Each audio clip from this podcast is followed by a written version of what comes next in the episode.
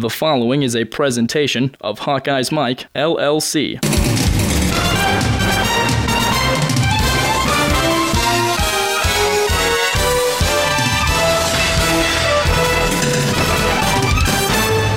Third and two. Here comes Weisman with a hole and a touchdown. Iowa right back after a fantastic drive. And into the top 10 in Iowa history goes Weisman in touchdowns, his 19th as a Hawkeye. Remember, they had five offensive plays of 20 plus yards all season. They had a 44 yarder in the first half. And how about this incredible Sports Center top 10 nominee play by Damon Powell to set up the score? Hello, everyone. This is John Patchett, and welcome to the football show from Hawkeyes Mike. We have our weekly Reporter's Notebook podcast, this week featuring Scott Dochterman, who looks back at the Hawks' come from behind road win over the Pittsburgh Panthers, previews the Purdue game, and talks Big Ten. You'll also hear from the head coaches in this coming Saturday's game Iowa's Kirk Ferentz and Purdue's Darrell Hazell. This Hawkeyes Mike podcast is one in a series of our weekly programs, which include sports reporters Scott Dochterman of the Gazette and Steve Batterson from the Quad City Times, and KGYM's Tyler Tjelmeland. The Iowa Pitt Game highlights are courtesy of ESPNU with announcers Adam Amina and John Congemi. We very much appreciate it and thank them.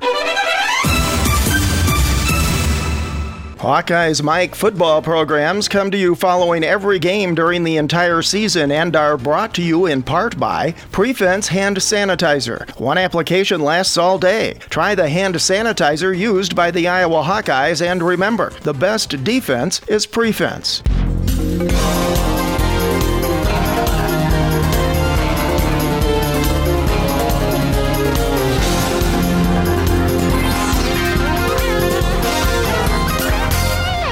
Time now to hear from the head coaches in this coming Saturday's game. First up, Iowa head coach Kirk Ferentz, who spent much of this week addressing questions relating to the Hawkeyes situation at quarterback, with Jake Rudock's injury late in the first half at Pitt, and CJ Beathard's solid performance in the second half for Iowa's comeback win. Ferentz talks about how Rudock stayed fully engaged in that game and supportive of Beathard after halftime. You guys have been around him. I mean, this, this guy's not your average Barrett now. I mean, this is an exceptional young man. You know, going back to his organic chemistry test last year and all that stuff. I mean, you know, Jake Jake is just really wired the way you would want a player to be wired, any player, but especially a quarterback. And uh, but it was really the same thing last week. And I'll, I'll go back. Uh, you know, last week you had Lomax, Tudor, and Gare trying to help him get ready. And I remember Stanzi uh, when he went down, you know, in 09. You know, he's he's up here after surgery. You know, the same night. Vandenberg trying to get him ready. So you know, when you have good people on your team, that that's what I think. Uh, I don't want to say it's a tradition here, but we've been really fortunate. We've had a lot of good people. We've got high character guys, and they're they're all about the team. Yeah, they're they're not worried about you know their own little deals. Kirk was asked to explain what goes into deciding on who starts, especially at quarterback. Well, like a year ago is really when it, the decision got made. We had to make one, and um, that point, it's it's a it's like every player on our team. You know, everybody's got a log going, and uh, you put the little things in the plus column, you put them in the in the, the minus column, and uh, you know you just judge everything. We, but we evaluate everything. Just you know, not only practice,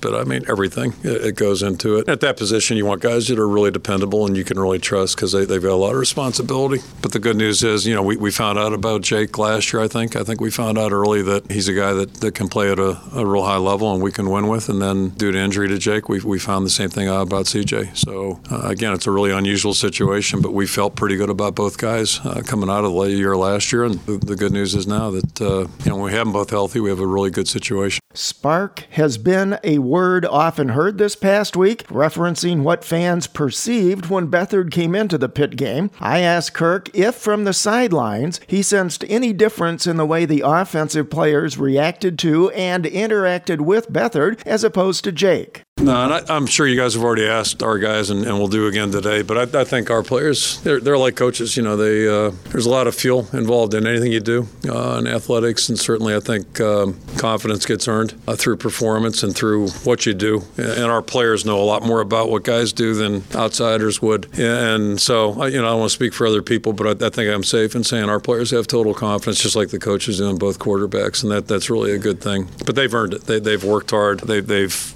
played tough. You know, Beathard threw that one yesterday or Saturday where he was going to get a mouthful, and that was a huge throw in the game. To me, that was his best play. You know, when, when a quarterback takes one, you know, takes a shot and gets right up, I mean, you know, I can promise you linemen love that. Everybody else responds to that. The defensive guys love it. And typically on good teams, you know, the defensive guys respect the good good quarterbacks as much as uh, offensive guys do. That That's something you earn. You know, you earn it through practice, but also the, on the game field. Ferentz was asked about the progress of his team through the non conference portion of the schedule. You know, we kind of looked at this as a five week block. It's, it's a weird schedule. We got five, two, five. So our focus has been on the first five, you know, running that race as well as we can. And, and uh, we've had some highs, we've had some lows. Probably collectively, the, the second half minus the first carry they had, that, that's kind of more what we're looking for. So, you know, but that's, we haven't done it consistently the way we want. You know, we, we got a lot of growth here to, to still make. And that, that's exciting because we can get a lot better. And the other things I'm, I'm enthused about or uh, optimistic about, we have really good, a good group of players. They work extremely hard. They're very conscientious and they've got high character. So those are all positive things. But we can play a lot better, and that's that's where we got to get to. And Ferentz talks about Purdue and the transition going on in West Lafayette under second year head coach Darrell Hazell, and particularly how quarterback Danny Etling is progressing. Two things that just jump out. Like, you know, it's, it's um, I read that this morning about the, the points off turnovers. You know, they're doing a really good job there. And that, that, that's good team football. If you get a turnover and convert it into points, that's really good. Uh, that's just a good sign, good indicator. And then, the, you know, anytime you, they made the, the uh, decision last year, not as I recall, it was not a clear cut one, but, um, you know, they ended up going with uh, Danny Etling as a true freshman. And we knew him very well. Uh, he's a really good player in high school, really good player. You know, so they made the decision, and, and now they're so much further down the road than when we played him, you know, and I, I can't remember how many games he had started when we played him, but it wasn't, I guess, uh, I don't even remember. But uh, it's just a world of difference, especially when a first year player has to start. That, that's not easy. So I don't work there, but I'm just imagining like last spring, this summer,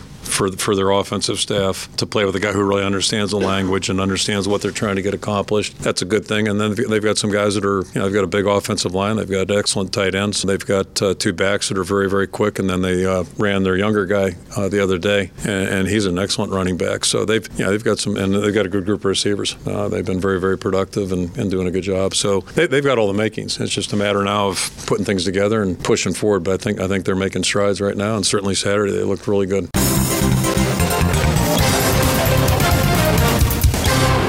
Next, we hear from Boilermakers head coach Darrell Hazell, who was asked about Iowa's quarterbacks. I'm not sure what they're going to do at quarterback situation. They played them both, and they both look very similar. Throw it kind of the same. They make the same decisions. Uh, I think we just got to go, go prepare for one of them, whichever one that is, and they're, they're very similar. So I think uh, there's not a huge difference. It's not like you're preparing for a running guy or uh, just a drop back guy. I think they're very similar in their actions. Hazell talks about Purdue's improved pass rush. I think the biggest thing for us now up front is we're able to play seven people up there, and those guys are rotating in, four on the uh, outside, three on the inside, and those guys are staying fresh, and they're able to get some penetration up the field, and they're, they're really collapsing the pocket from the outside as you watch the film. Both those ends are really doing a nice job collapsing the, the edges, allowing Ryan to get some of those sacks. Hazell was asked how big a game this is for his Purdue team and his program. This is a big game for our program for a lot of different reasons. I think that being able to uh, play a good opponent in our stadium and um, play well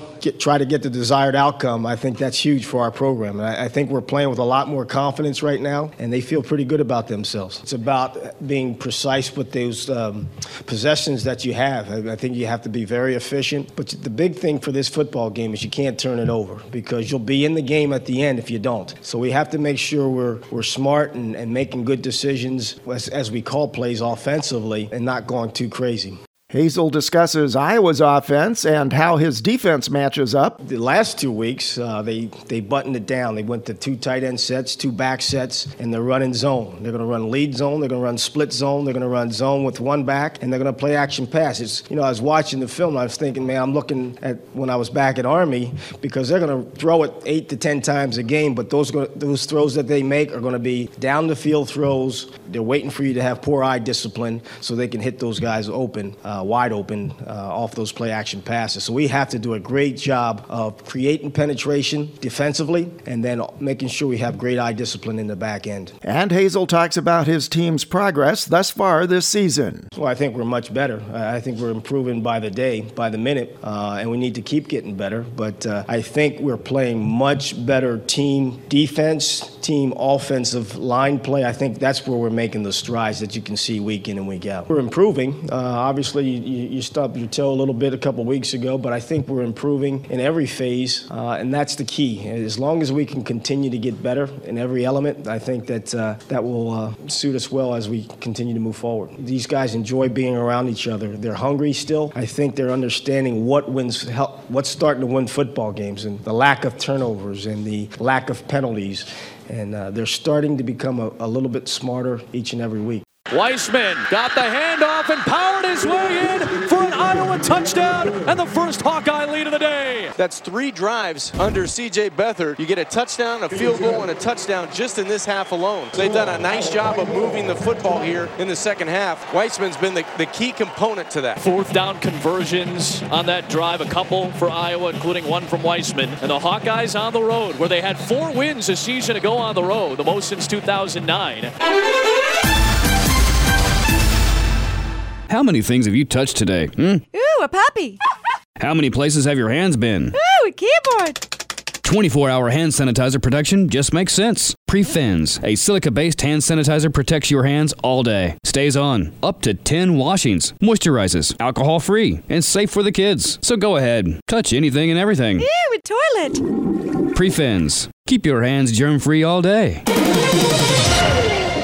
Time now for our weekly Reporter's Notebook show this week with Scott Dochterman. You can read Scott's articles in the Gazette and online at gazette.com and in his blog, Doc's Office. You can also follow Scott on Twitter at Scott Dochterman. Scott looks back at the Pitt game, previews Purdue, reports on the Big Ten, and more. Scott, a big come from behind win in Pittsburgh against the Pitt Panthers last weekend. I think a, a very important game and second half performance for this team and this program at this time. Two completely different halves in that game. Some other interesting things. Three for three again for a Ferentz team on fourth down, six of seven on the season. That's almost unbelievable. A little bit of reemergence by Mark Weisman and uh, two rushing touchdowns for him. But Pittsburgh was, at least in the first half, really impressive offensively and completely dominated the Hawkeyes. Yeah, it really was a tale of two halves. It was, uh, you, know, the first half, as you mentioned, I mean, it was a dominant effort by Pittsburgh. They reminded me a lot of the old uh, uh, Wisconsin teams that we saw with Paul Chryst, and uh, you know certainly at the, the last couple of years there, they were very good under Chryst and Bielema. So you know James Conner is all up, 250 pounds, kind of reminded me of an Eddie George, maybe not quite as quick, but certainly as powerful, and uh, he, that gave Iowa some problems. Also, what we saw were a lot of the blocks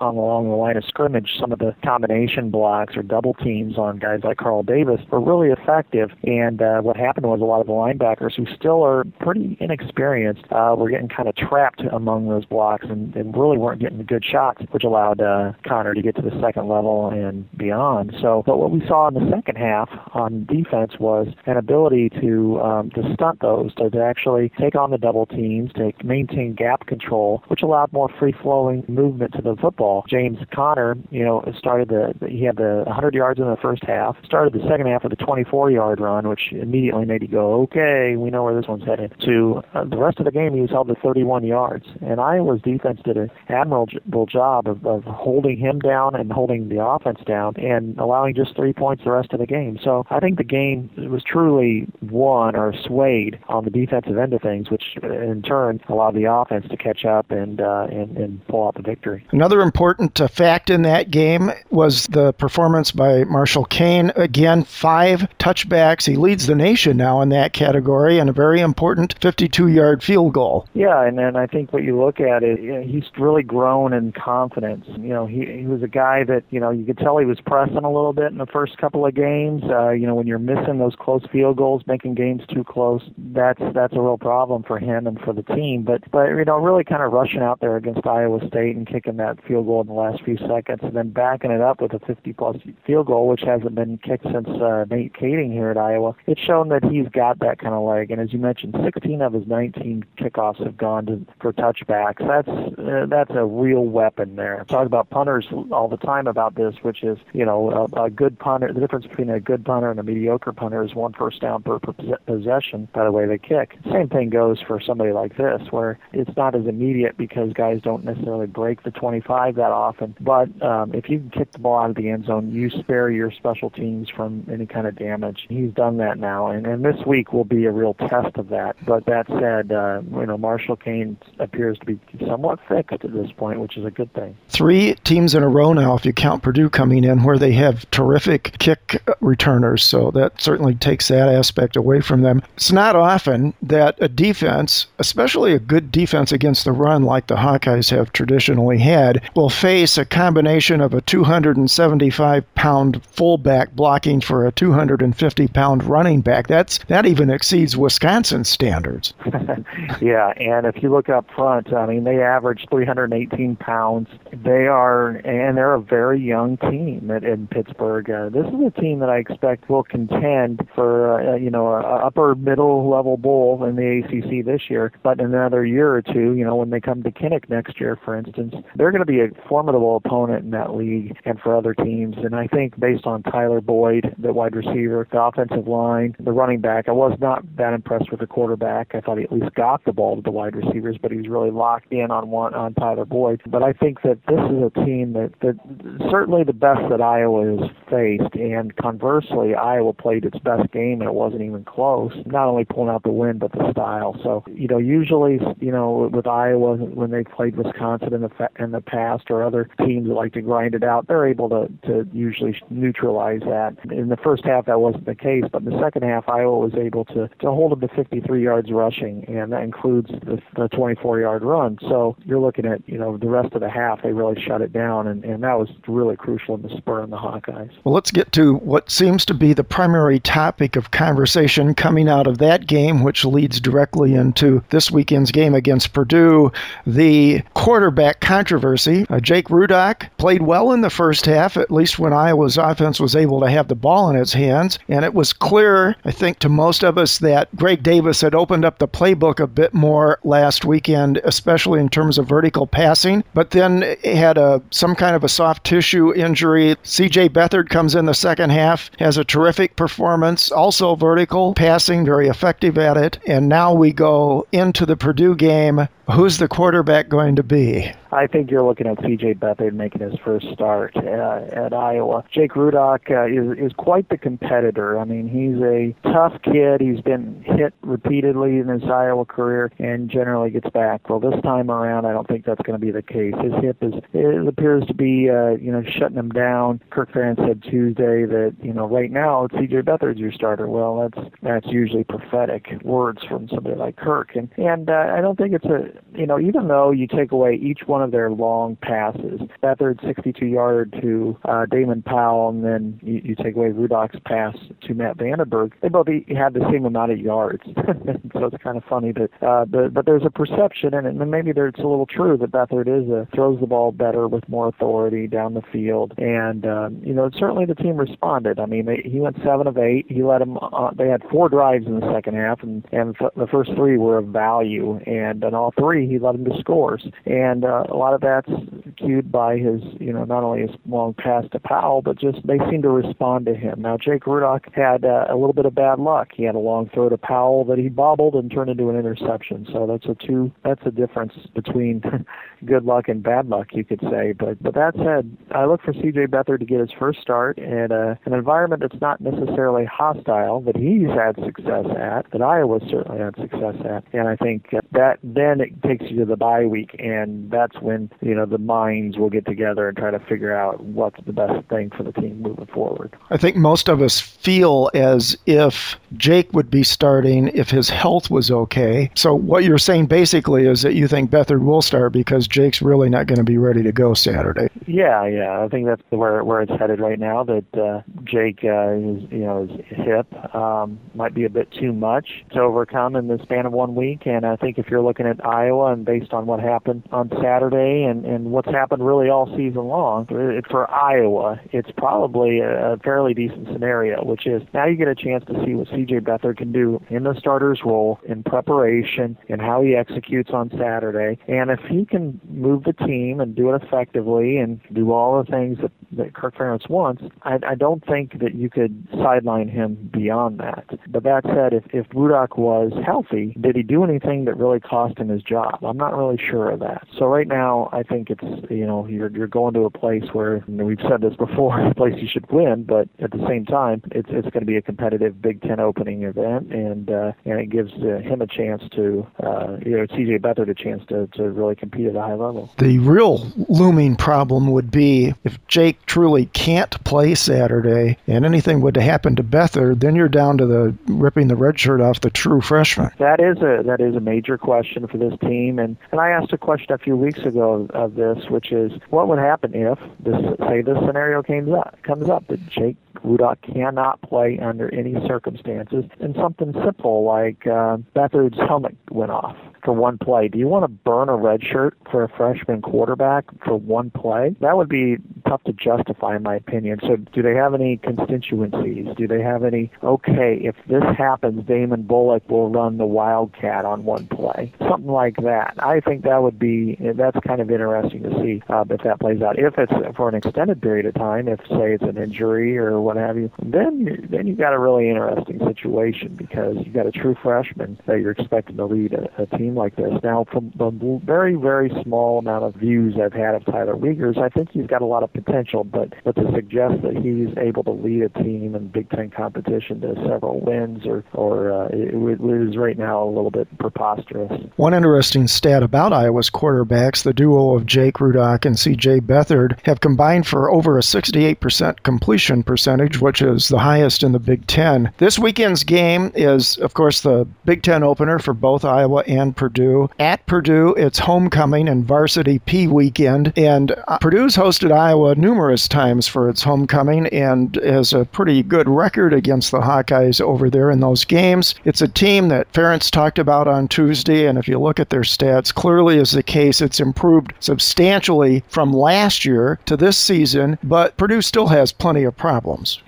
well, you know, it, it, it's again, it's, it's like uh, you look at the measure of improvement, and how could you not improve? I mean, you know, there was the worst team. You know, honestly, Purdue might have been one of the worst teams I've seen in Big Ten in the last 20 years. Uh, last year, and and they they ranked 116th against the run, 105th in total total offense or total defense. And You, you looked at, you know, they they gave up 38 points a game, which was a school record, and they, they scored less than 15 points a game, which was the worst in 25 years. So I mean, this is this was a team that you know just by fielding a few new people, they could be better. So the statistics do bear that out. They are a little bit improved, and of course they have two, two wins versus one. But that said, you know the, the first game, you know they got they they were able to beat Western Michigan, a team we saw last year, but but then they were thoroughly dominated by Central Michigan by 38 to 17. You know, and Central Michigan was able to virtually do what it needed to do to win that game in easy fashion. So on both sides of the ball, and you know, and then Purdue played a really tough game against Notre Dame, but but I'll argue and say that they always do that. That's kind of their game that they always play. You know, and then last week they just overmatched a Southern Illinois squad. So I expect them to have more familiarity with their offense with somebody like Danny Etling, who has a lot of talent. Iowa was really interested in, and they've got a, a really strong tandem of running backs in Akeem Hunt and Raheem Mostert, and I think they got a couple of good wide receivers in Anthrop and Yancey. But at the same time, up front on both sides of the line of scrimmage was where they were really not very good last year. And I want to see how they do against Iowa. If they can make strides there, they have the potential to be a semi-dangerous team in the Big Ten because of the speed that they have at their skill positions. But that line was just so bad last year on both sides of the line of scrimmage that it's hard to really fathom that they'll be able to take that to another level where they are, uh, you know, in contention for even a low-level bowl game. Yeah, and they have one of the youngest O lines in the conference. Purdue leads the overall series 46 35 and 3. But Iowa's won three of the last four games, and of course, they ended up winning fairly easily last year in West Lafayette after a pretty close contest in the first half. Yeah, it was it was tight for a while, and then Iowa kind of broke it open late in the second quarter, and then ultimately just steamrolled them with 362 yards. Uh, Jordan Canzeri had his best game as an Iowa back and won 38 to 14. It, it was a fairly decisive win in the second half, and uh, it was one that I, you know, that really you talk about the reverses of 2012. I mean, that was one of the more uh, difficult losses for Iowa when they lost 27 to 24 on the last second field goal against a Purdue team they felt like they they could beat, and then also last year Iowa was able to become bowl eligible by winning at Purdue, and um, this is this is an interesting trial. I mean, Iowa now has won three straight road games, counting the Pittsburgh game, going all the way back to Purdue, and uh, and this series is full of some more interesting moments that people don't really realize. I mean, this is the 85th meeting between the two schools. That's Iowa's third longest, most played series. In 1930, when Iowa was briefly kicked out of the Big Ten for a slush fund, Purdue was the only team to volunteer to play Iowa. So these teams played every, almost virtually every year since in 1910. They've, they've skipped a few years here and there, but, but now they're in the same division, and it's, it's a kind of an interesting series that uh, one time, you know, Purdue had won, what, 20 straight. So uh, th- there's some history there. It's just right now, it's not, I think if you rank Iowa's rivals in the Big Ten, it would be at or near the bottom. After this break, Scott talks a lot more Purdue, plus the Big Ten and the Ferentz era at Iowa.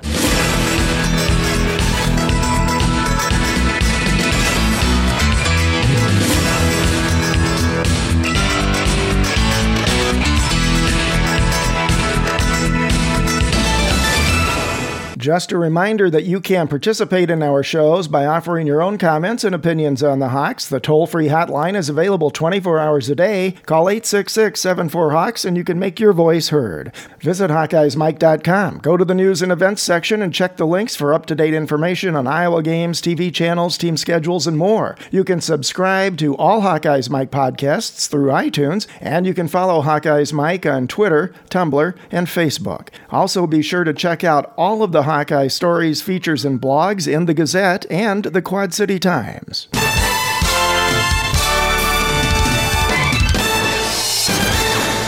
You point to Purdue's struggles last year. They come into this Big Ten game having allowed opposing running backs to top 100 yards in nine straight Big Ten games. Now, again, this is a, a different defense and an improving defense, but what do you look for Iowa to do offensively or try to do against this defense? It seemed as if there was more of an identity and a consistency to the Hawkeyes offense last week at Pitt, even in the first half. So, are we beginning to see that evolve, and, and where are we heading here with the running backs? I think well, we've what we've seen the last couple of weeks is Iowa's shortened down its running game to three players primarily, and then last week it went more to two, and that was Jordan Canzeri and Mark Weisman, and then the second half it was exclusively Weisman, who ran for 88 yards. It was his type of game, big physical, tough team, gaining really a couple of yards at a time, not much more. But I think what you're going to see is what Iowa wants to do is kind of perfect that. Um, it's running style. It is. Uh, it needs to be a running physical football team. It needs to be balanced. I think that's what they strive for. I think that's what you're going to try to see, is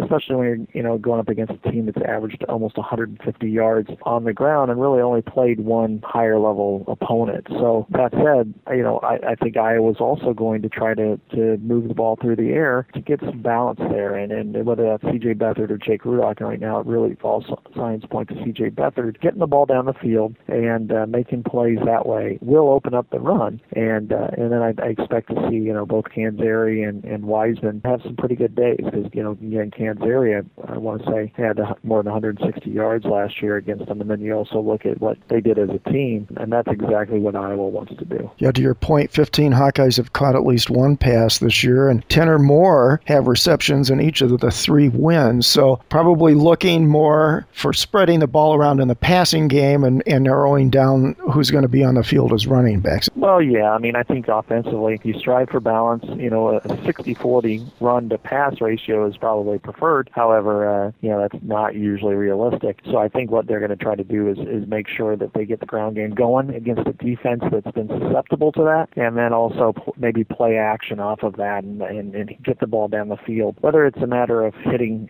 you know, the multiple cadre of receivers that they have, or is it just a matter of it doesn't matter who catches it as long as somebody does and moves it forward. I could just see. I, I think they should incorporate their tight ends a little bit more, and uh, and also again they have some weapons to hit down the field. Iowa and Purdue have two of the top receiving tight ends in the Big Ten, and Purdue's tight end Justin Sinz actually leads the conference right now with 16 catches. Uh, Jake Duzey is uh, number two at, with 12 catches. The tight end will, as, as always, is important for both teams, but I think really it's probably more of a secondary option. I think it's just more of a matter of Iowa wanting to run the football and then going outside of that. They do have, you know, four capable tight ends, which we've talked about for a while here. But you know, Henry Krieger Coble caught a touchdown last week. That was uh, that was really important for him and his confidence because he dropped a you know pretty tight one. I believe it was against Ball State a couple weeks ago. And then you you look at, uh, Ray Hamilton and Jake Duzey. Both have had their moments as well. So I expect them to be heavily used. Uh, Purdue, you know, same thing. Uh, they they've got they're trying to become more of a balanced team. They're trying to be kind of what Ohio State was a little bit under Tressel. You, when you don't have the offensive line for that, it's it's really a tough go. But but that said, you know they're making that effort and they got to sustain it because they were a completely different style of football under you know certainly Joe Tiller and then a little bit of Danny Hope before Danny got fired. So I expect them to use all of their weapons in in interesting ways, but at the same time I expect them to be focused primarily on uh, anything with success, and probably that's going to start with Raheem Mostert. When you look at the game notes for both teams and the stats in the season, another kind of funny thing that jumps out at you is Iowa's, and we talked about this earlier. Iowa leads the Big Ten in fourth down conversions at six and seven, six out of seven. Purdue's defense has yet to allow a fourth down conversion, and conversely, Purdue's offense leads the conference in fourth down attempts, but they've only made it four out of eleven times. Yeah, that is a that is an interesting stat there, John. But you know, the the fact is that they have to go for it eleven times on fourth down because they're two and two and they've lost to a MAC team. you know, unlike you know, uh, you know Iowa and Iowa has went for it seven times, which is near the top. But you know, they're also six of seven. And last week they went three for three on fourth down, and and a lot of that was to send a message to the team. You know, they took risks. They allowed their team to take care of it, and, and it seemed to uh, really pay off for Iowa. When Iowa's offense is on the field, who are likely to be Purdue's best defensive performers? The people they have to look out for the most. Well, I think number one, you look at uh, you know linebacker Sean Robinson, you know the big dog's uh, son. I mean, he's a pretty good linebacker, a veteran leader type. They really need somebody to do that and, and to, step up for them, and, and he's he's provided that spark right now on that side of the ball. And then then you look, you know, they've got pretty good up up front. You got Ryan Watson, one of the better uh, uh, top sackers in the league. I believe he has four right now. You know, as a defensive tackle, and then you know Frank Williams, I believe, is, the uh, safety. You know, he's kind of a dual threat guy. He averages six tackles a game, and uh, you know he also returns punts. So uh, those are the guys you kind of got to watch out for. And then they they also have another Replogle, which again he went to uh, Purdue and not Indiana, but it seems like that name is just attached to football in the Big Ten um, in that state. So I'm sure. And and then the last guy I've really liked for a long time, Landon Feichter. He's he's been a key interceptor, uh, for lack of a better term, over the years. And I could he could cause some problems at free safety, but but this year you don't have to worry about guys like Bruce Gaston or Ricardo Allen and and others. They they're they've since gone. So their defense is also in a kind of a transition, and I think that's where they may struggle. Switching to the other side of the ball, Iowa's defense versus Purdue's offense. You've talked about their sophomore quarterback Danny Etling, who's who is very good. You mentioned their one wideout Danny Anthrop, who leads Purdue in receptions. Their duo of running backs that are pretty darn good turned into a trio last week when Keyante Green, as a redshirt freshman, saw his first time on the field and, and racked up some good stats in the fourth quarter in that game. Yeah, they do have three young or three good running backs, and uh, you know, I and again, Akeem Hunt and Raheem Raheem Mostert are two guys you really have to watch out for because of their speed. Mostert is a guy, you know, he was the Big Ten male track athlete of the year. He won the 100 and 200, was a second team All American, and he also returns kicks. So he's a guy that can go the distance on just about any play. So Iowa does have to be careful of him when trying when uh, if you lose track of him, you give him any space. That's going to be a real issue. You know, and Akeem Hunt also has great speed, so they, they've got some they they pose some potential issues there. Don't know, wide receiver, they've got a few guys, you know, again, Diancy and uh, and Danny Anthrop. They're both pretty good receivers. They they still uh, you know they're they're still recovering though, I guess from if I could say from a few years ago when they lost a lot of really good players. So what do you think we're looking at here in terms of key matchups and keys to the game? I think number one is this is a classic uh, Norm Parker type defense, if you know, and if his imprints on it, which is bend but don't break. Make them go up the field on you defensively. Don't let them have any big plays. You know, again with Mostert or you know getting free, letting anybody run down the field. Now, based on the way the secondary played, I don't see that being an issue. So I think on defense, it's a matter of keep them in front of you, make them go all the way up the field. This is not this is a team that's proven it can't do that at least the last couple of years. Conversely, on offense, it's it's run the football, don't make any mistakes, but also hit an occasional ball deeper. And that doesn't have to be a 40 or 60 yard pass. That's more of a 15 to 20 yard pass, the mid range game, which seems to have uh, kind of disappeared at times from Iowa's repertoire on offense. So I think if they can somehow stay balanced, run the football effectively, and pass it, I think uh, that Iowa will have a lot of success on both sides of the ball. Have a score in mind? Well, Iowa is a double digit favorite, which doesn't always lend itself to Iowa, but I, I think this game is a double double digit type win. Right now, I'm gonna I'm gonna kind of hedge on 27-17 Iowa. If you're an Iowa fan, you'd like to get away from those one possession outcomes, wouldn't you? That's four straight to start the season, only the second time that's ever happened in Iowa history. Mike Hlas, your colleague at the Gazette, asked what I thought was the best question at Ferentz' Tuesday presser, which is, you know, how do you explain all these one possession games really during the entire Ferentz era? And Kirk was obviously uh, stymied. He, he had no answer for that question. Yeah, he was at a loss for words because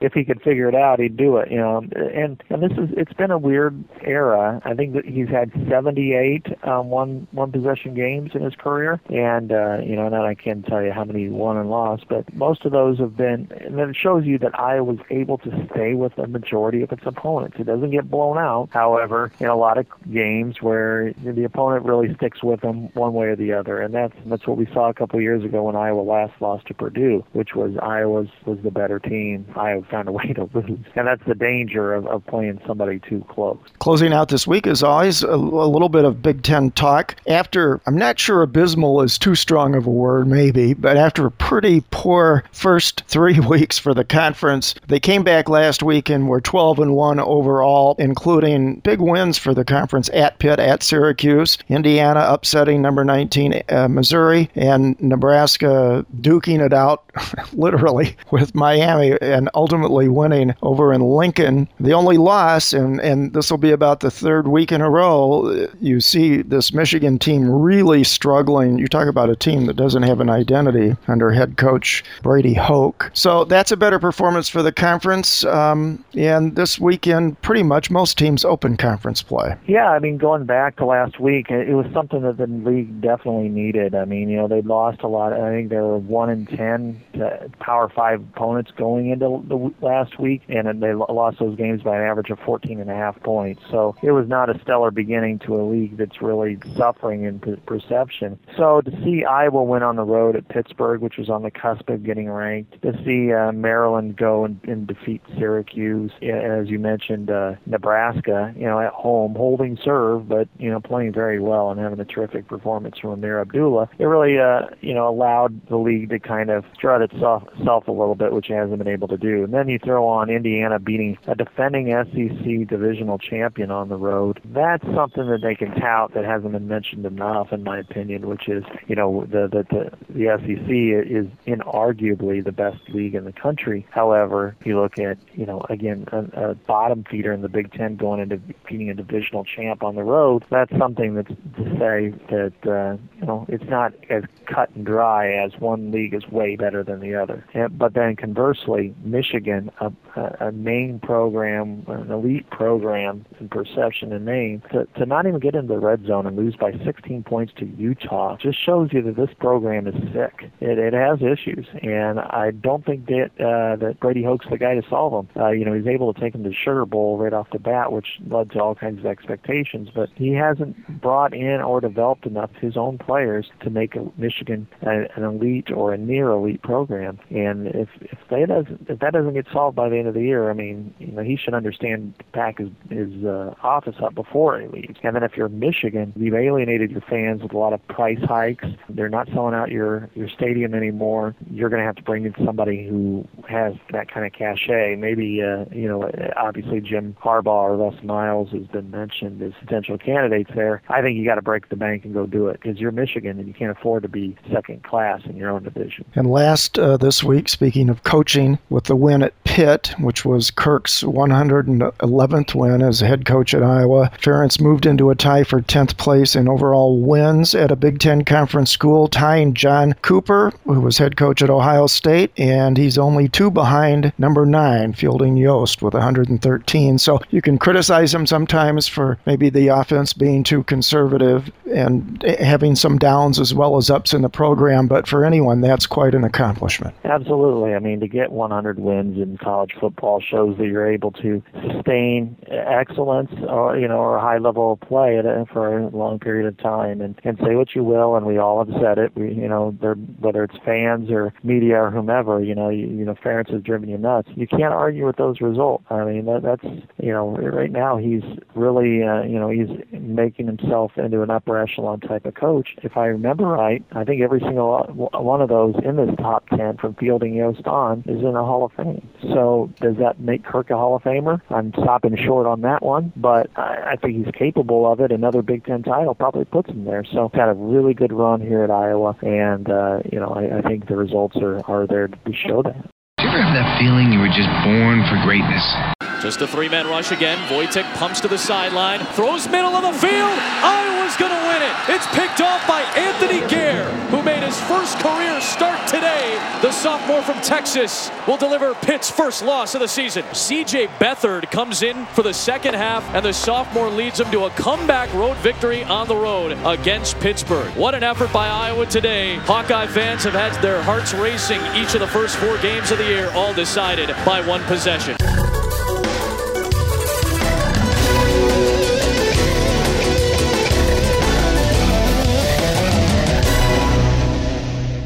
Our thanks again to ESPNU for the game highlights this week, and thanks as always to Scott Dochterman. We hope you've enjoyed this Hawkeyes Mike podcast, that you'll come back for more, and that you will participate by phoning and making your own voice heard on our shows. Call 866 74 Hawks. It's all Hawkeyes all the time on HawkeyesMike.com. One passion, many voices. Nice work, everyone. Sharp broadcast. Really good. Everyone on the floor as well. Really a lot of hustle. I liked it.